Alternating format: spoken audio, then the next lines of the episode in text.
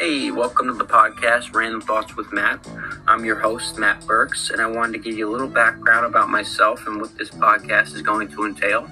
So I'm actually enrolled in law school, and I have a master's degree in communications from Rutgers University. But, this podcast is going to encompass just about everything. We're going to talk about politics, we're going to talk about sports, we're going to talk about movies, and we're just going to exchange ideas freely.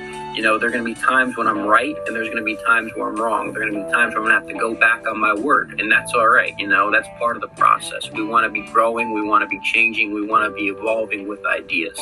And I want you all to enjoy the content that I'm giving you. And hopefully, the content's going to allow you to build some philosophies of your own, some ideas of your own that are going to be able to help you in your life in any situation that you have.